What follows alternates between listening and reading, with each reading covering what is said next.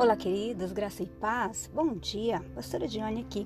E hoje eu quero compartilhar um texto das Escrituras que está no Salmo de número 19, verso 14, que diz que as palavras dos meus lábios e o meditar do meu coração sejam gratos e agradáveis diante de ti, Senhor, rocha minha e redentor meu. Você sabe que nem tudo que nós pensamos nós falamos. E às vezes nós nos arrependemos daquilo que nós falamos. Imagina se a gente fosse falar tudo que a gente pensa.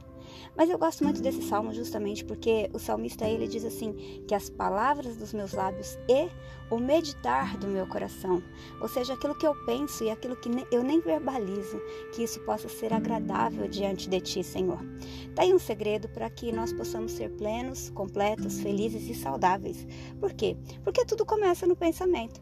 Se no meu pensamento eu estou reclamando, se embora eu não verbalize, em algum momento eu vou verbalizar, porque eu estou é, gerando coisas que depois eu vou dar à luz, né? Eu vou falar, eu vou verbalizar isso e isso vai trazer problemas para mim, já que a morte e a vida estão no poder da língua.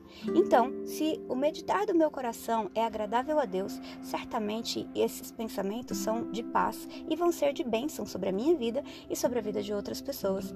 É muito importante nós entendermos que a nossa mente não é um carro desgovernado. Não é quando eu começo a pensar um monte de coisa em algum momento conflitante, eu não preciso alimentar esses pensamentos que não são bons, né? Se eu não posso verbalizar, talvez eu não precise pensar. Então, às vezes, é, em um momento de crise, seja ela interna, externa, circunstancial, quando alguém faz algo que nós não gostamos, a nossa mente ela começa a ficar, ficar acelerada e nós começamos a pensar coisas que não são muito boas, né? Mas eu quero dizer algo para você.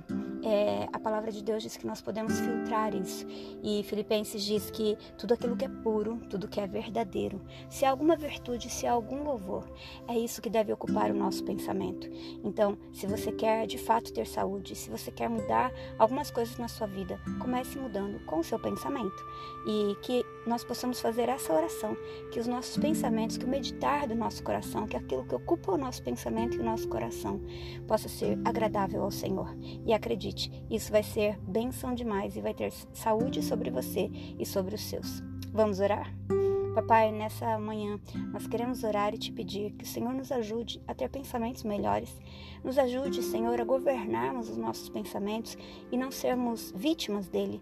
Pai, eu quero te pedir que nós sejamos sábios no nosso pensar, no nosso falar, que nós possamos é, ter filtros, que nós não precisemos, Senhor, esperar por outras pessoas para nos direcionar a que aquilo que nós estamos fazendo está errado. E se nós precisarmos de outras pessoas, que nós tenhamos a sabedoria de buscar conselho com as pessoas certas, mas que as palavras dos nossos lábios e o meditar do nosso coração seja agradável a Ti.